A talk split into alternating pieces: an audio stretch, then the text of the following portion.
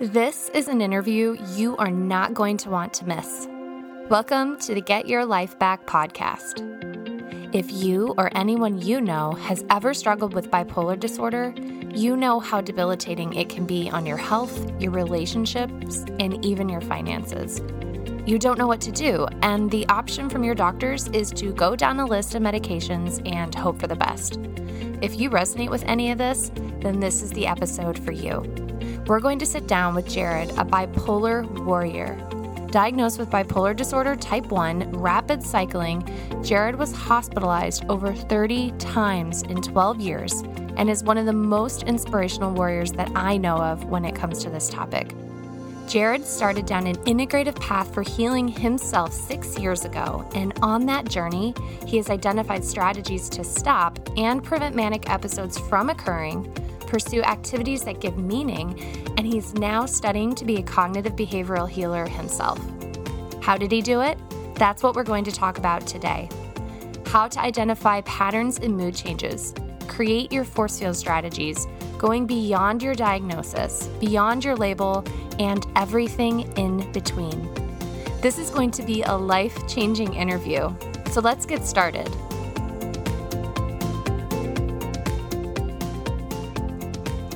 Hi, this is Dr. Nicole, and I'm with Jared, and we are excited to have a conversation with you. And we decided to record it to share with you guys Jared's story, his story of hope, and to give you a little bit of an inside scoop on uh, just one warrior's journey. And so, Jared, I want to tell you how grateful I am that you're here. Thank you for sharing, and I'm excited to jump in with you. Oh, thank you, Dr. Kane. It's it's an honor. You honor me, so I I thank you for that. Um, but you know, I wouldn't be where I am today without you. So yeah. it's exciting. It's been a journey. We've been at it almost six over six years now. Can you believe how long it's been?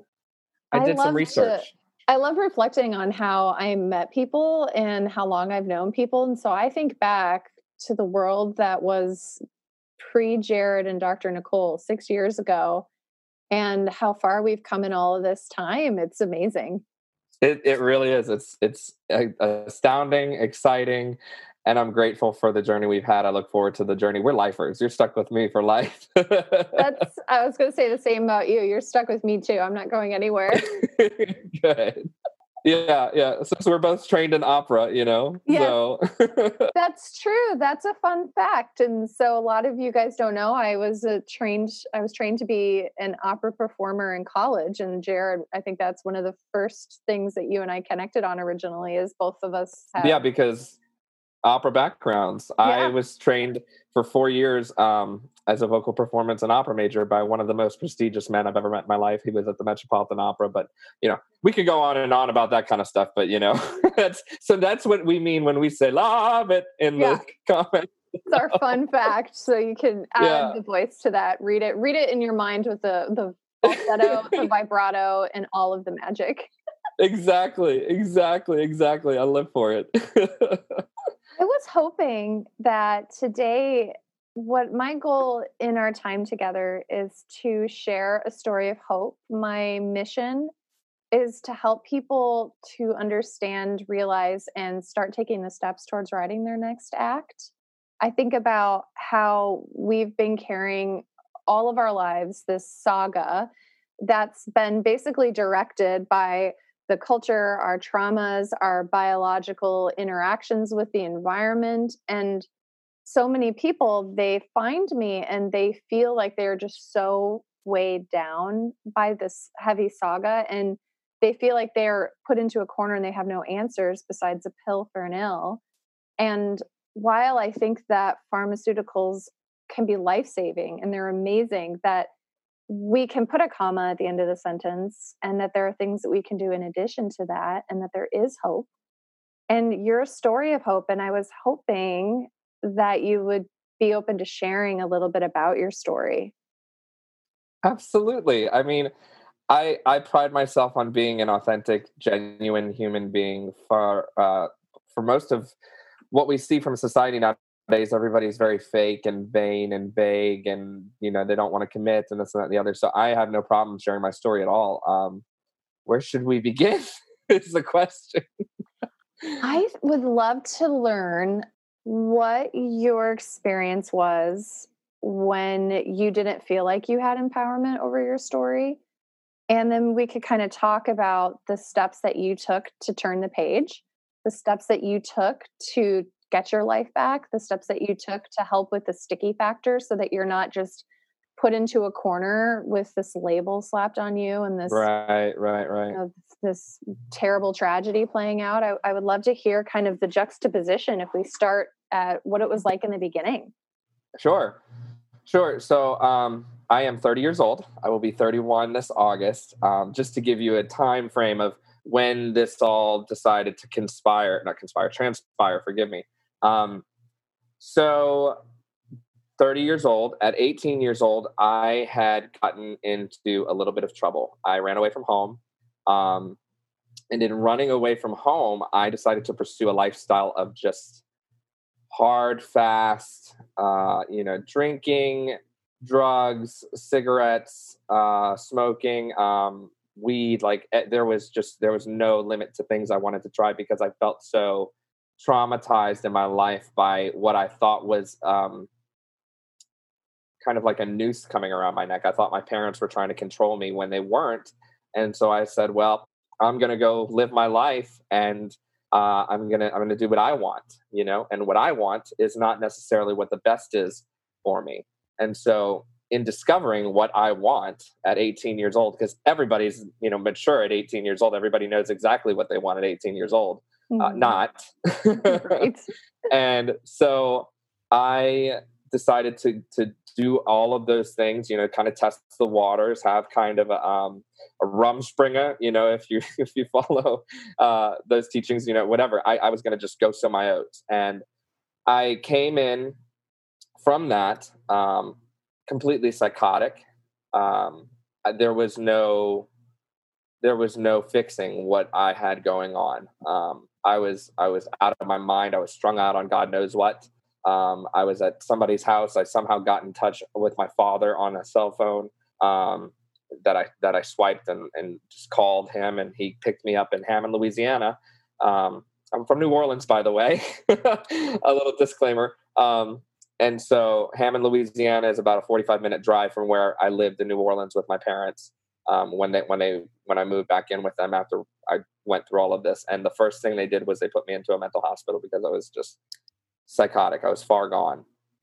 Um, and psychosis for me shows up as a very hyper spiritual, very uh, wasn't violent at first, but over the years, violence became a thing. Um, so I, I, I got diagnosed in this mental hospital. It was it was very traumatic for me. They didn't give the best care. Um, it's almost like people were there to just collect a paycheck. They weren't there to really help anybody.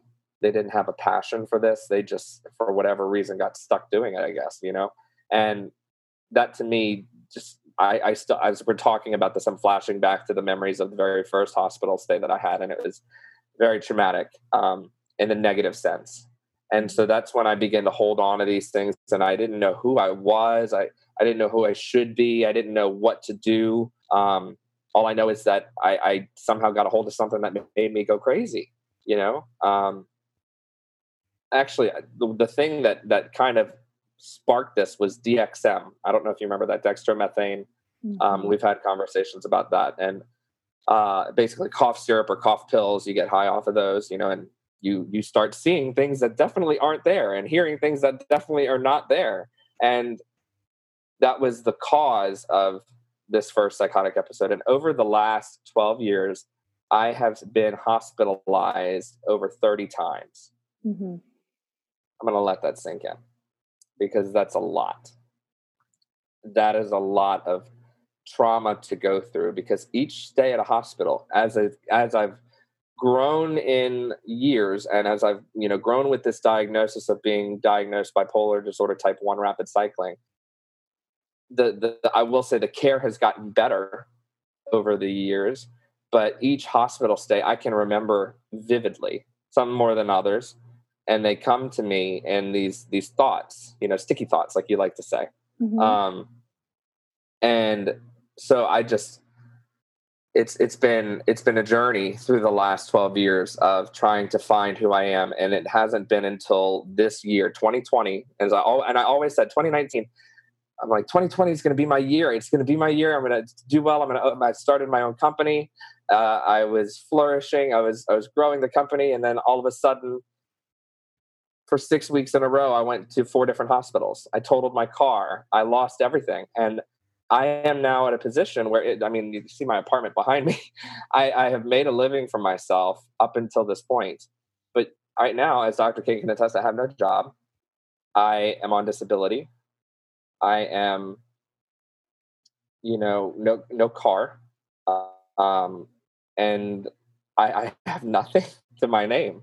You know, I, I I have been stripped of everything. This this disorder has, for the first time, finally stripped everything that I've ever had and built myself up to away from me. And if I didn't have my faith, I think I probably would have just, I wouldn't be here. I wouldn't be here. I think it's safe to say that. Um, and I don't mean to trigger anybody if that's what you struggle with, but I think suicide and, and mental illness need to be talked about because it's a very serious conversation that people need to have with themselves. And to know that you are not your disorder, you are not your illness, you are not a diagnosis. You are a person who has a purpose in life. And you were created for so much more than this. So much more than hearing voices in your head, so much more than having your hands tremble because you have anxiety through the roof, so much more than going up and down in manic and depressive episodes because you're bipolar disorder. You know, if I could get one thing across to somebody today, it's that you are not your illness and there is hope. I so I, really... I kind of went all over there and gave you the you know the big scoop of everything, but that's that's it. That's a really important message, and I'm really grateful that you're expressing the equal bounds of hopelessness and despair but then the honesty i think it's much more honest to acknowledge the darkness like you were saying as well as the other end of the spectrum of light and so there is always hope there's always change that can happen, but it's a matter of finding the right resources. It's a matter of finding what's going to help you in the midst of finding those resources. You talked about your faith. I think spirituality is vitally important for people. And so I appreciate that you're talking about that. And I was wondering, as you're going through these moments, you know, I like the metaphor of the wave view, and I've talked a lot about that. And it's like we have these waves that come in and they can overcome us and it's so encompassing and so painful and so scary and then those waves do roll out and then there's periods where it's a little bit lighter it's a little bit better and the waves come and go and i was curious if you could talk about how you are able to be in that wave where it doesn't overtake you and because you're here today you're resilient you're strong you have a message of hope Tell me about how you've been able to be in those waves and hold on to that. Yeah, that's that's excellent illustration. It's one of my favorites that you and I talk about. But um, I'll be honest with you and your viewers. I have not always had hope. I have been in some very dark places. Um, some of you may be in those places now. Some of you may be on your way to those places. Some of you may be coming out of those places the message of hope has always been knitted in me because I'm an optimist. Um, I, I, I see the glass half full all the time. I'm not a pessimist. And I just don't understand people who are pessimists, you know, because it's like, how do you live without hope? Like, there's always hope, you know, and it sounds so childlike, but it's not. And it, it, the way that I have survived these waves that come in, because as we, as we talked about, it's, waves. Everything comes in waves, you know, and as you discussed so beautifully on the live that you did today, if you didn't see this live, go look it up. Today is uh, May 20th, and she did a live, and we talked about this at length, where you're in the middle of a storm and you're on a buoy, and you you then fall into the water and use it as a way of not being scared, but as a way of as of way on to hope. You you focus that on now you no longer hear the turmoil that's going up above your head and you can focus on you being you and you're in that you're in your zone and you're in this place where you're safe. The water is enveloping you, very warm. It's this beautiful illustration. So go check that out. But the way I, the reason I'm bringing that up is because it, it helps in us talking about this waves module, this waves um, analogy. the way I see it now, which I've been enlightened to by experience, is you ride with the wave. You don't fight the wave. You don't let the wave overtake you, but you ride with it. And in riding with the wave, it'll take you on a journey that you may it could be it could be a self-discovery journey. It could be a journey of discovering who god is or who whatever your higher power your universe whatever that is for you. Um, it could be just a self introspection and introspective way of looking at yourself when you're riding this wave. Because the reason that we talk about the wave analogy is because my diagnosis is bipolar disorder type 1 rapid cycling which means i cycle very rapidly. I'm up down up down. Some days i'm woohoo! Some days i'm oh i'm depressed i'm in bed you know thankfully i'm more manic than than depressed because i don't think i could do depression very well mm-hmm. and dr kane knows we've been through some series of depressive episodes in my life where it was it seemed like i had no hope and honestly i'll speak on that because i think that's going to really hit a point with some of you guys I am not a depressed person, as you can see. I'm I'm, you know, not depressed at all. Um, so for me to struggle with depression, maybe you can't see that on me, but I can tell you it's happened. And Dr. Kane can attest to that because I went down into a depressive hole for about four to six months. If you remember back in 2000, uh, 17 you remember that when i i, I was at, after an eight month hospital stay it was eight months of consecutive hospital stays each one was a week to 10 days seven to 10 days this is very extensive and very traumatic and very uh, difficult for someone to experience and go through and, and come out feeling sane and feeling like you aren't a mistake you know? I believed a lie. I was a mistake. Nothing's ever going to help me. I got into this mental headspace where I just then drilled down into a hole, into a spiral of depression. And it wasn't until November, so that was March of March of excuse me, March 13th, 2017. I even remember the date because it's etched in my brain. And from March 13th, 2017 until that November. So the third month to the 11th month, that's eight months of a depressive cycle that nothing, not even the best remedy on the world could help. But what it was, was it was deep down in my soul in, in conjunction with remedies and medication. So I'm, you know, there is places for both of those, but it felt like nothing could help me. You know, the remedies weren't ever going to help. Nothing. That's the lies that I was hearing in my head. The remedies aren't going to help Your Medications aren't going to help you. You're going to be stuck like this for the rest of your life. You're never going to get out of it. And guess what happened? Mm-hmm. Something in me held on to hope and hope was a silver lining. If you've ever seen the movie Silver Lining Playbook with Bradley Cooper, and this is not a sponsor for that movie, we are not affiliated with them, but it brings to light the difficulty of dealing with someone who is struggling with the effects of bipolar disorder. And it's like that silver lining. So, somewhere etched inside of my being was the silver lining playbook of hope. Mm-hmm. And I started to see the light of day come around November, which was right around Thanksgiving.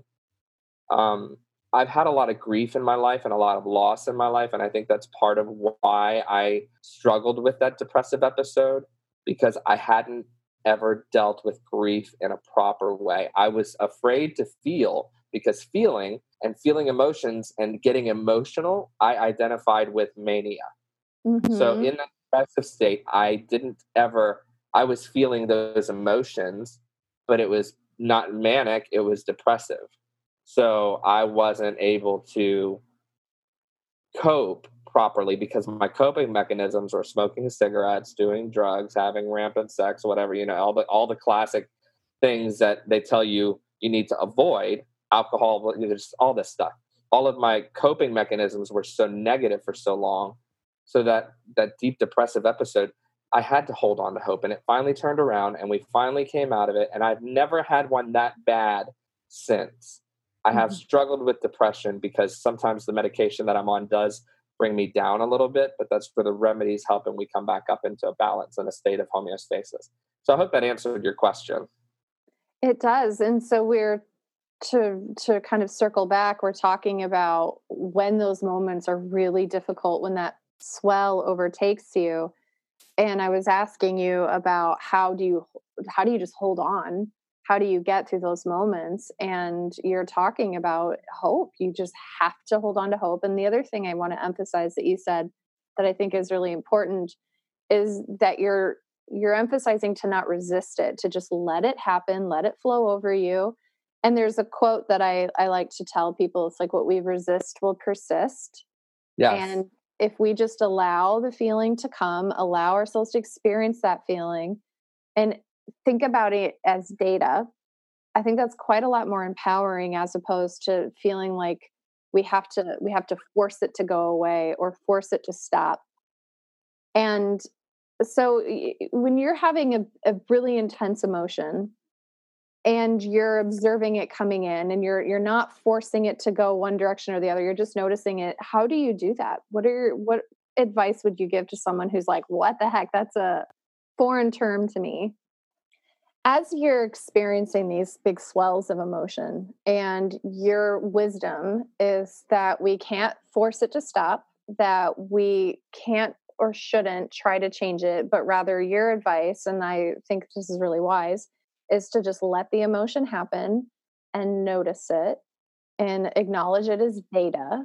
Data uh, and the example that you gave is that you hadn't gotten to feel for a really long time and now you're having these extreme feelings so, how did you do that? So, if, I, if someone's listening to this and they're like, okay, Jared and Dr. Kane are telling me to just sit in this emotion, and somebody may be listening who's incredibly anxious and freaking out. And have you seen my hands? I'm with them. yeah.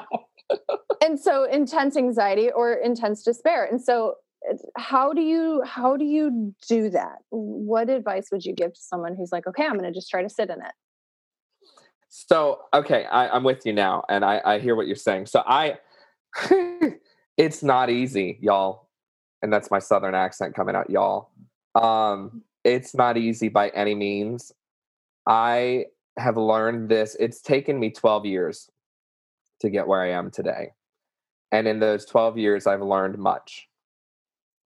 So when I say you need to take this emotion and ride with it, you ride that wave think of it like a surfer. Okay, picture in your head a big wave coming up, and it's a surfer's dream to catch this big wave. And this surfer paddles to it and paddles up with it, and then stands up on the board and rides the wave back to shore. If he fights against it, he falls. If he suppresses it, you can't suppress a wave. I mean, you you can't. What happens when you try to suppress a wave?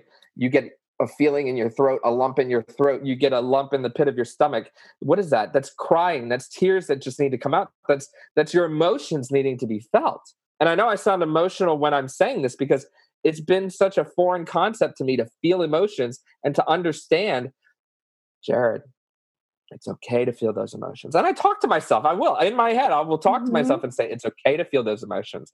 This is what you do you hold on to it. You hold this is my water bottle. You hold on to it and you can either suppress it or you can acknowledge it. You look at it you feel it you acknowledge it and then you put it away. Mm-hmm. and it's as easy as that. It's a three step process. You look at it acknowledge it feel it and then put it away. Mm-hmm. And if that is the that is the most simple illustration, but it has gotten me through so much. I'll give you a for instance. Today, I went to go run an errand. My mother let me borrow her car because she was working from home, and I needed to go run to Walgreens. I needed to pick up some toner and some ink, and God knows what else I got. I don't remember. Um, that's not important. The point of the matter is, is I was listening to this soundtrack by one of my favorite Broadway shows that I've never seen, but I know the soundtrack.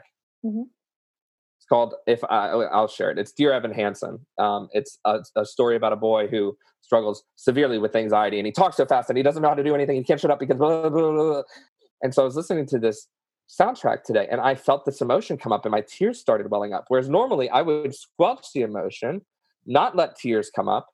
I'm driving in the car with my sunglasses on, belting out this song that I don't even know all the words to and I'm just like, you know, da da da da, da and then all of a sudden I'm like, but it was okay because I felt the emotion and then I let it go, and I took a breath in through the nose, out through the mouth, and I let it go. And Dr. Kane's got a method on this very helpful. If you close the right nostril and breathe in through the left, and then out through the mouth, or out through the nostril, I forget. Um, but that's how you feel. You're you're allowed. To, that's why God gave us feelings. You know, mm-hmm. we are mm-hmm. designed to have feelings. We are emotional beings. Some of us, myself, are more in touch with their emotions as opposed to my father or, or your father, who never cries. You know, to save his life like you i can count on five times my father's cried in this life i've i'm at 30 years old and five five times in 30 years i've seen him cry it's just different people or different emotions uh, different emotors you know? So um I, I, hope that helps. So you acknowledge it which is the yeah. first step and then you feel it you express it instead of suppressing it and Correct. then you let it go.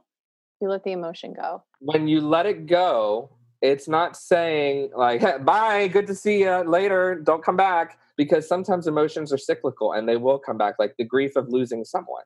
Um, allow yourself to let it go and that's when you back up and you see the wave crash against the shore mm-hmm. but guess mm-hmm. what you look behind you there's another wave and this could be a wave of joy you know or a mm-hmm. wave of uh i don't know excitement you know that's coming up behind you but that's how life is life life comes at us in waves you know life is meant to be lived in this deep ocean not this barricaded you know crab net on the shore you know we're meant to be in this ocean of emotions and and feelings it's just what do we do and how do we do with it and that's where i think cognitive behavioral therapy comes in to help i want to emphasize a point you just made is talking about how so many of us are afraid of having feelings and having emotions. And we live in a culture right now where if we have a negative emotion, we can just swipe the other direction or swipe past it or mute it or turn it off or change the channel.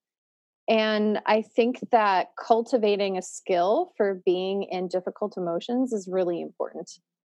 And uh, so acknowledging it holding that space and then you're talking about letting it go and that's where the sticky factor comes into play and i think it takes a lot of rehearsal and practice to be able to let something go. And something that you said that i think is really important to also emphasize is that it might keep coming back. And i do a process it's called the boats technique. I i borrowed it from jack Kornfield. and he does a visualization where if you want to practice this you know what you do is you imagine you're sitting on the shore and there's a lake in front of you or river in front of you and these boats go by and each boat represents an emotion or a worry or a feeling. And so when you see that boat you imagine just sending that emotion onto the boat and then just letting and watching that boat continue going downstream. And what can happen sometimes is that boat may go away and go into the ocean and then you're free of that experience. And other times that boat will circle back around and it'll come back. And so the exercise is about noticing that feeling, putting it on the boat, and then allowing that boat to continue going downstream, as opposed to a lot of us have the impulses I want to blow that boat up, or I want to get on that boat and I want to just stick into that and be in that. And so the exercise is just imagine yourself on the shore, the boats go by, put your feelings in the boat, watch them, and so that's the first exercise. The second exercise is the protective box technique, which is where we can mindfully imagine that there's a box at our feet and thoughts and worries and things that are stuck cycling in our minds and things we can't, we don't have the bandwidth to deal with or the space or the time or the means. We mindfully put them in that protective box and then we can come back with a helper or at a time that's better for us to unpack that box and deal with those things there. And so I think you're you're bringing up a really simple yet powerful process of okay, here comes the emotion, I'm going to acknowledge it. I'm going to be in that space and then I'm going to mindfully let it go. And either I'm going to put it in a boat or I'm going to put it in a box and then allow those emotions to come instead of resisting them. So, part of your journey, you've been talking about how we've had these swells, we've had these moments, and in bipolar type one, as opposed to somebody who's dealing with just chronic anxiety is in bipolar type 1 the symptoms can be quite changeable. And so you're talking about i'm in this wave another wave may be coming it may be a different type of wave. But I think it's similar in if you're if someone's dealing with panic attacks or a manic episode or major depressive attacks, is just to allow yourself to acknowledge, okay, this wave is coming, and to practice being in that space, acknowledging it, honoring it, and then when you can, to try to put that thought, that emotion, that experience away. And I was curious about strategies that you have found to be the most helpful for you. And so you talked about old coping skills like smoking or drinking or distraction. And mm-hmm. you've been doing a ton of work over the past several years on growing your skill set. And what has been the most helpful for you? Things that have been very helpful for me quitting smoke. I've quit smoking cold turkey. I I tried to do a nicotine patch. I tried to do nicotine gum. Nicotine gum did help more than the patch. The patch made me feel very angry, believe it or not. I'd put a patch on and anger would start to manifest. My body's very sensitive. Um, you know this, but they don't. Um, my body's very sensitive, you guys, to what I put in it. Um, I can't take certain pharmaceutical drugs because they'll they'll set me off in a manic episode. I'll I'll go off the walls if I have an injection of Celestone or Loratab or anything like that. You know, and I know those things about me. Cigarettes played the same part.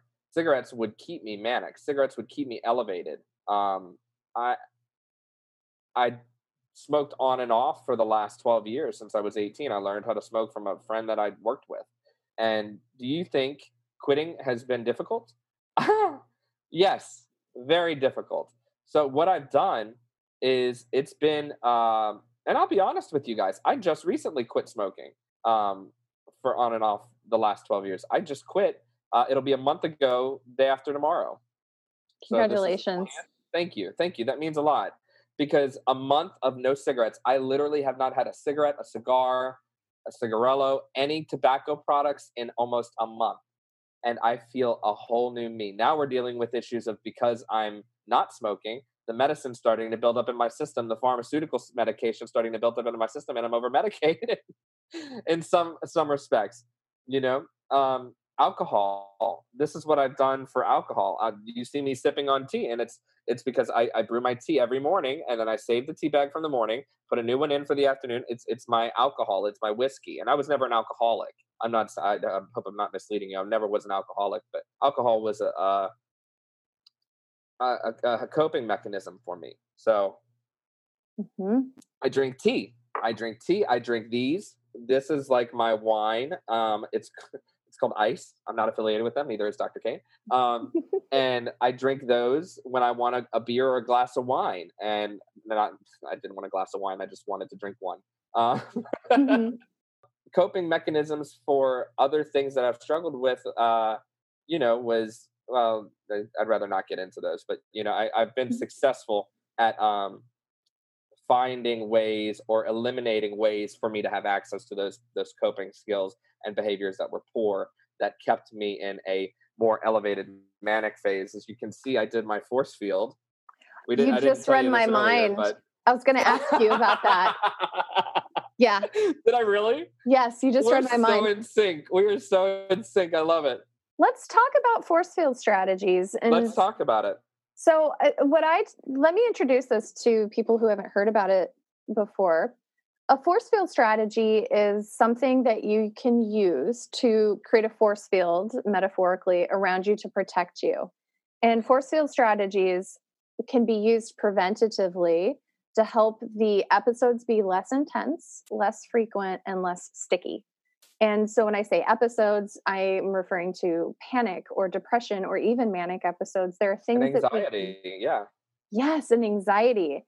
And there are things that we can do to help protect ourselves, to help us get into the right space and stay there. And so I love that you did this exercise because I think it'll really help take a concept and make it more real. And when you guys think about a force field strategy, I want you to imagine a stoplight. There's red, there's yellow, and then there's green. And green is representative of feeling balanced, feeling good, sleeping well, feeling confident. Your body feels calm, it's not revved, your throat is relaxed, there's no knot. And green is when you feel most like yourself. And then yellow is when we start to edge into higher amounts of stress, higher amounts of anxiety, higher amounts of grief, higher amounts of being elevated or agitated. And then if that continues, it can go all the way into the red. And the red is a severe panic attack or a severe manic episode or severe depressive episode. It's the greater and the greatest intensity of symptoms that you have.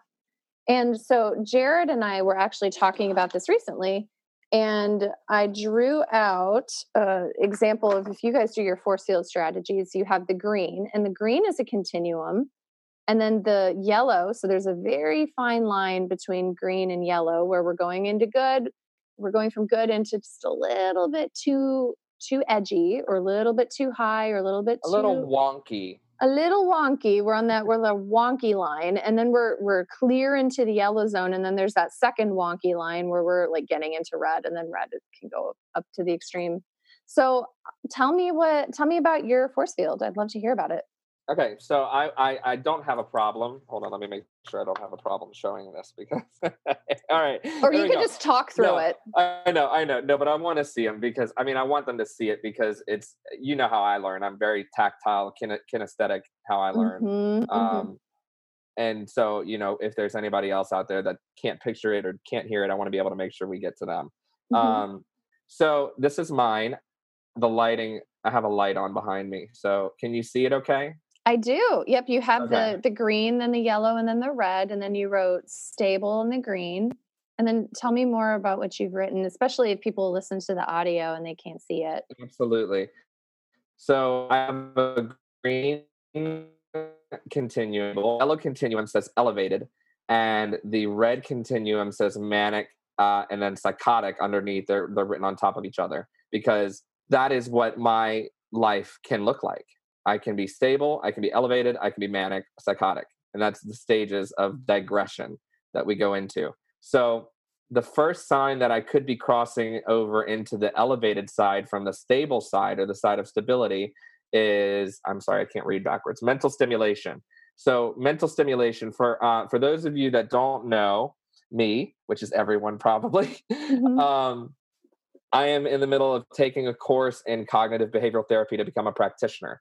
Um, so mental stimulation is something I haven't done since college, and we noticed a few days ago when I started this course that I started having stimulation in the back of the head, which exhibited in a, a form of tingling of such. Uh, very excitement, you know, was a big thing. High emotions were a big thing, and that co- that goes into what can start to happen in the elevated section, which is anger and extreme emotions. I was getting upset with the smallest things with my parents, um, my family, and the, the, my support system. Uh, even with my church, I, I have a church family who I'm very um, connected with. Um, and I was beginning to experience these extreme emotions, and I was like, "What is like out of control?" Not like the way that we just described. You know, it Mhm. was out of control emotions. So then, um, what can happen as I progress into this next stage in the elevated stage is pressured speech, which is down here for those of you following along on the video. Um, pressured speech is talking a mile a minute and i i can't do it when i'm stable so that's a sign that i am stable that i am not in that state but elevated speech is oh my gosh how are you doing today dr kane? Thank you so much for taking my call. Oh my gosh i'm so excited. Yay we're doing this. That's pressured speech for me. Mhm. now I, granted it doesn't always have those emotions in it it's just me speaking at a much higher elevated rate which is a big sign that i'm heading towards mania and psychosis. Um crossing over into the oh wait what's the beginning of losing touch with reality is the last step for me um, before crossing over into the red. Um, I start to get hyper spiritual. I may see or hear things. You know, a little bit of schizophrenia comes in, um, uh, and and somatic imagery and all that kind of stuff. In the negative sense, happens. Um, and then the manic psychotic stage is the only way for me now to get back there if i ever want to go back to that red stage which i don't and i don't know who would Mhm. wanted to go back is there would be everything that i just discussed i have abstained from cigarettes sex alcohol uh drugs rock and roll like you know i mean that's that's a surefire way to get me to go manic psychotic uh, and end up in a hospital so that's that's a quick walk through you know my little i'll show you one more time uh, that's a Mhm. quick walk through my continuums of uh, the force field strategy you know that we worked on that i this is this is me this i put the work into this one dr kane has done hers you know and it's just Mhm. it's it's brilliant it's put it's put a visual aid for me to be able to see how did I get from where I came from and how do I stop myself from going back there ever again?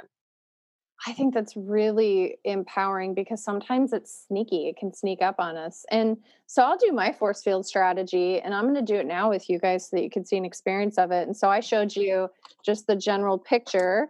And when I go out of balance, I tend towards anxiety. And I, I think it's important also to talk about the language that it, we use that's like Jared said in the beginning, loves, you are not your diagnosis. You are not you are not bipolar, you are not anxiety, you are not depression.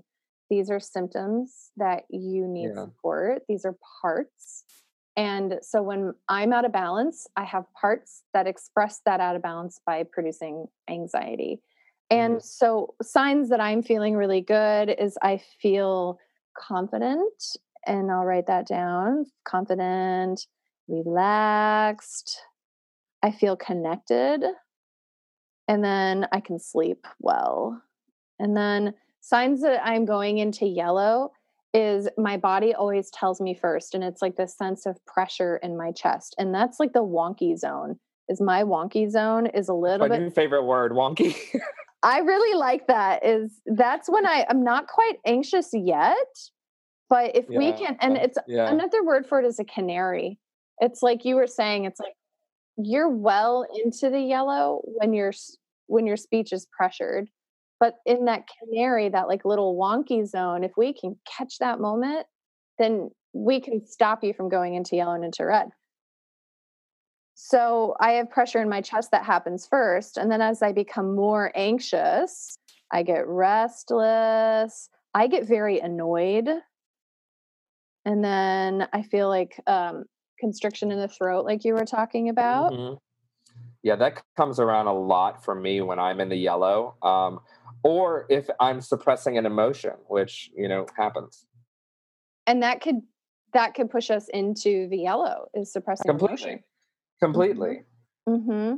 and then I need to identify my second wonky zone. I think that's a really good thing to sit down and try to identify that because, like, what is the tipping point for me to get into like sheer panic and i think of like times when i get into sheer panic is getting on an airplane is really difficult for me and right. Uh, so like when i'm in a state of sheer panic it's like burning i know some of our warriors have talked about burning and tingling and i know like some people have told me that they get burning in their tongue and in their mouth and their face and their skin and that's yeah. one of my panic symptoms and so burning and tingling so what we want to do is we want to identify what we look like and we feel like in each area. And then the second part of the force field is to give us a directional correction. And so above Ooh, it, I like that word. Directional yeah, correction. directional correction. And so we want to create momentum towards the green and away from the yellow and away from the red. And so yeah there are a few tips for directional correction. So if at any point that you notice, okay, I'm getting into the wonky zone, or oh wow, the my parts are telling me they're really out of balance, there are several categories. And so if you guys are all taking notes, I'm going to write them with you. So number one, you should be. I do that on every one of your podcasts. I take notes when I hear something I like, like you that you say that I like. I can't you know? remember it if I don't write it down. So right. It, you got to take notes. And Absolutely. so one is emotional work. And that could be anything from like Jared was talking about CBT earlier, seeing a spiritual mentor, watching these kinds of videos and taking notes and doing the exercises. The seven day freedom challenge is an example. So, doing your emotional work. Number two is sleep. And so, when I get into my wonky zone, I know that if I don't make sure that I sleep, it's going to be a problem and I'm going to escalate. So, the question that often comes up is okay, well, I have insomnia as a part of my anxiety, or I have insomnia as a part of my mania. How do I make myself sleep? And so, Jared, I, before I kind of tell people about what I do to help with sleep, tell me what what has been the most helpful for you. I, you know, that's and that's a topic we talk frequently about between you and I on our, our patient visits. So mm-hmm. I'll share a little insight about what we talk about, you know, with them now, and that's, uh, you know, guys, frequently I I don't sleep.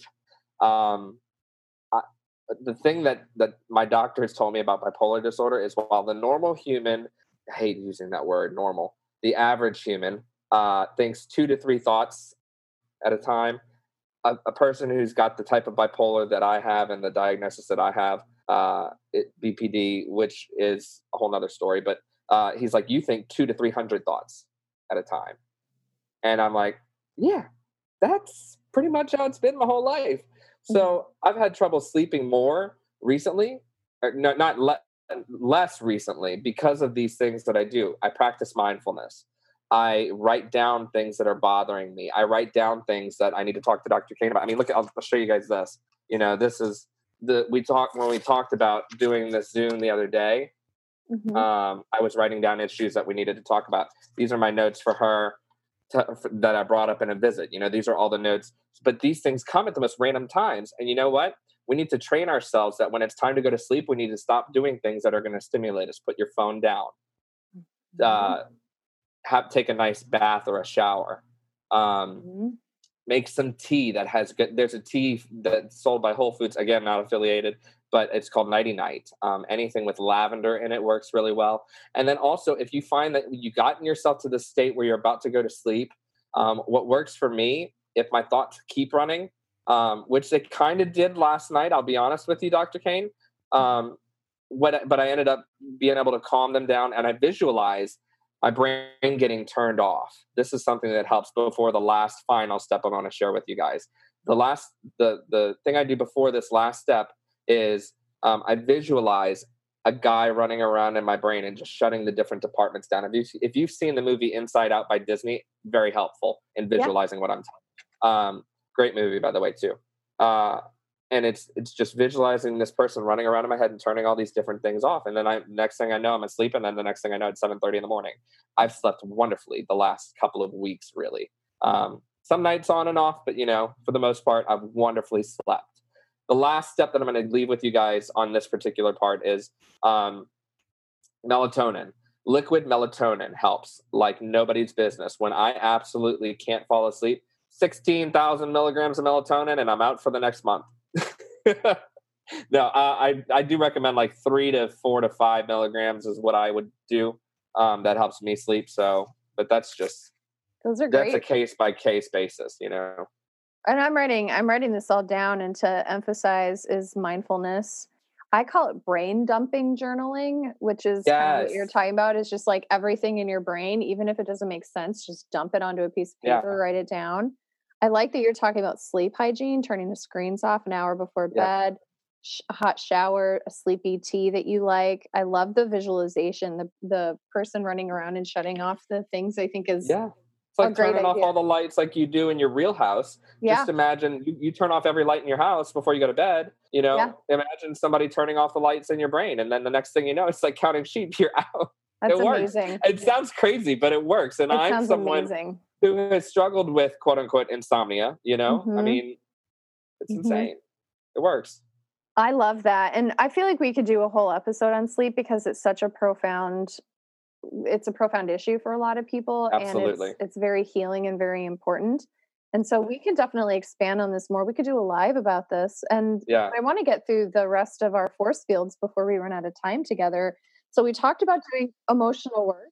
We talked about sleep. And then the next one is relationships. And I think it's really important to do an audit of our relationships and to identify who in my life lifts me up, who in my life can speak truth to me, who in my life is triggering to me, um, who who's an antagonist in my story and who are my protagonists. And so I think that relationships are profoundly important.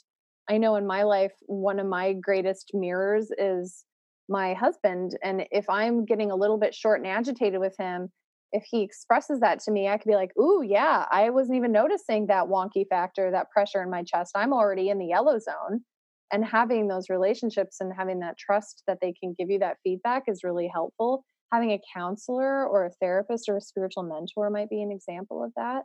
Things like this where people get it i think is really helpful. Like you're saying jared is you're able to speak with experience and authenticity and people know that you're being honest when you express you know these are tips that have helped me because you've actually been there. And so i think that you were making a joke but i think it's really important oh, to yeah. have people like you who get it right um, exercise is really important and i was talking with somebody yesterday about exercise And there's a type of exercise that'll be right for your nervous system, and listening to your body is really important. And so, some people, when they exercise, they feel more revved and they feel the same feelings of anxiety, or it can make them more in the yellow or the red zone. And so, listening to your body on the type of exercise is important, whether you need to do something more like a yoga nidra, which is a relaxing, stretching yoga, versus going for a run. What have you found has been helpful for you? Yeah, that's a great point. Um, for me, keep it short, sweet, and to the point. It's it's walking. Um, mm-hmm. I walk, but I walk with music in my ears. So my headphones, mm-hmm. like these, are always in my ears when I'm walking, and I I have specific songs picked out to promote faster walking because of the beat and the the rhythm. It's Ooh, a faster. Like um, mm-hmm. and it's it's pick me up songs because who wants to walk and be like, oh, I don't want to do this. No, yeah. you, you want to walk, you want to exercise. So you get a song that's going to pump you up. You mm-hmm. know, um, I used to run, but I have bad knees now and can't. So this is my form of exercise that I do. Yeah. Um, so that's what I do when I want to get my blood going. It's one of the first things I do when my feet hit the floor in the morning. As I get dressed, I go for my walk. I brush my teeth. Maybe I'll have a cup of tea, and then I'll go for a walk. Um, but if I want to calm myself down, because like you said, one of the things is it could put us into the yellow or red zone exercise. And I have noticed that with me, sometimes I get a little too excited. I start slipping into the yellow. And I think to make a point real quick before I tell what this particular thing is, if you don't mind, um, people think, you know, it's stages. Once the light is green, then the light is yellow, then the light is red. No, you can flow in and out of these these continuums. Yes. You know, you're not just stuck in one particular continuum you can flow in and out of these quickly and as someone that's that's what my diagnosis is is type 1 rapid cy- cycling i cycle in and out real quick of any i could i could i could be full blown manic and then calm myself down i mean that's not realistic most of the time you need medication or remedy to help with that but like just to prove a point mm-hmm. um, so when i am in the red or the yellow one thing that i will be mindful of doing is tai chi because it mm. focuses on the breath and it focuses on simple movements and it focuses on you know you you in through the nose out through the mouth and then we go over into it's all very calm and still and one thing i noticed by the time i'm done doing five minutes of tai chi is that i'm no longer in the red or the yellow stage i'm back at stable so i love tai chi that's so good i always forget to mention that thank you for bringing that up because it's not at one all of the best tools uh, there are three more and the so we've talked about emotional work, sleep, relationships, exercise. Number 5 is nutrition. And nutrition we can think about in a couple of different ways. There are ways that we can eat that can heal the gut or there are ways that we can eat that can be inflammatory for the gut and we know that there's a strong relationship between the gut brain axis. We've also seen that the way that our body and our genetics processes food can create an impact on our emotional well-being. And so for example, some people they don't process seafood and sulfites very well. And so eating a bunch of that can cause metabolic instability, it can cause mood changes. And then we've seen in the research that the diet that seems to be the best for bipolar anxiety and uh, panic disorder is the Mediterranean diet. And so finding what works best for your body is really important with nutrition. Absolutely. Yeah, I like your I, dance. I mean, because that's, I don't know, that's my Mediterranean dance. I've got this. You're Mediterranean. That's been very inspiring. And Indian is not Mediterranean, but I'm like, you know, this is my Mediterranean dance. I love it. I love it. Mediterranean is awesome. And for individuals who aren't familiar with that, it's very high in omega 3 fatty acids like fish. And make sure if you're buying fish that it's wild Alaskan fresh caught cold water fish instead of um, warm fish that's been farmed. And so the last two are timing and medicine. And timing is important. And Jared, you touched on this in the beginning is that if we're finding like the timing is you started a new program, like you're starting this new CBT program. And so knowing, okay, in this time, there's more stimulation, you were feeling it in your occiput, there's this time may be a time when I need to do more of my force field strategies. And some people they find that they get more anxious in the winter. And so that timing may be when they need to use their force field strategies. Or people can be very cyclical, especially women and their hormone cycles are cyclical. Um, days of the week are cyclical. And so I think knowing when you're building out your green, yellow, red and putting timing in there so that we know, like, okay, I started a new job. This may be a time where I need to use more force field strategies, or I'm starting a new career, or I'm starting a new exercise routine, or it's the fall. Like, that's always hard for me. Is keep in mind the timing so that we can extra employee support. And then the last one is medicine. And I think that there's a very important relationship between the pharmacological prescription realm and complementary and alternative medicine. And Jared, you've touched on that too. Like using your your pharmaceuticals can be really great and stabilizing, but then remedies have also been game changing. You talked about supplements that are really helpful for you. And so I think using smart pharmacology and using smart remedies is so important. And some of my patients or consultees will call and they're like, I'm having a manic episode. Is there an herb? And if I will tell them, I'll be like, let's just do a rescue dose of your medication and then we'll find an herb underneath of it. Or other people, which like, we've had to do, yes. you and I. Mm-hmm. You know, which is um, important. It is. Mark and the problem is, is don't be scared of because I'm I'm very I'll tell you for myself I'm very fearful of the fact that I may need to be on medication the rest of my life. You know, it's said of bipolar people that they don't like taking their medication. Uh, I take seven pills a night. Uh, yeah, I don't mm-hmm. like taking them because I don't like what they do to me because my body's so sensitive. And like we've talked about, processes just like we process food, we process medication very differently too because each body is different. We have found out a lot about how my body processes medication and I don't respond to it the best. It's the remedies that I do respond the best to, but there is a marriage relationship that mm-hmm. is happening between the two of them right now that is beautifully working into why I am my my true self, my stable self right now, if that's what makes sense. So what what we're both emphasizing, what I hear is that finding a synergy, a marriage between the both of them could be really profoundly helpful. And using the force field strategies can work to help you keep the medication levels down like you were saying in the beginning like if you were smoking cigarettes then your metabolism of the medications will change the way your brain is processing your neurotransmitters will change and your dosages were going to have to change and so by using these force field strategies you're going to be more able to keep yourself in the green zone and not need the medications to do that as much. And so I think that this goes back to the beginning, that message that you had that you wanted to share is there is hope. Force field strategies are a part of it. And having connections with other people are part of it. What else do you want to make sure that people hear in terms of like your message, your mission that you want to share? sorry i'm feeling an emotion right now just yeah. because of what you just you know it's it's this is the last word i want to leave you guys with and that that uh, you're not alone, and the best is yet to come. Um, forgive me. Um, I'm allowing myself to do what we talked about today. I'm feeling this emotion, and I'm feeling it in front of you because I think it's valid uh, and and necessary for you to see this.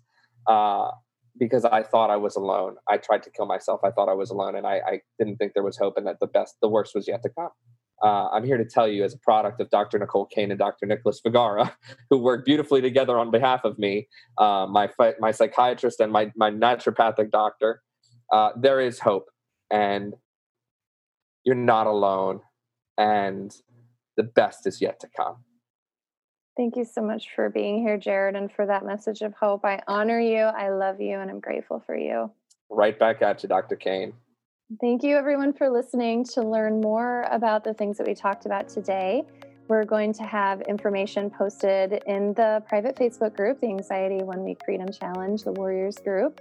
And then I have a ton of blogs and free content on my website, which is www.drnicolecane.com. We have a ton of information coming out in podcasts. And so keep an eye on what we're doing. Subscribe and if this would help anybody that you know or love, please share it with them. Thank you so much for being a part of this. And Jared, thank you for sharing your story and your message of hope. Always, Dr. Kane. Thank you for having me.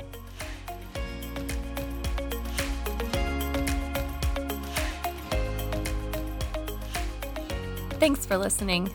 This has been Dr. Nicole Kane. Today, we interviewed bipolar warrior Jared and his mission is to go beyond the formula for bipolar disorder treatment and mental health. His passion is the message that you are not your diagnosis. His personal hope, conviction, and continued tenacity definitely provide me with inspiration that you can truly get your life back. If you want more free information on how to get your life back, check out my website at www.drnicolecain.com. You can send us questions, learn about consulting with me directly, and even preview our online courses.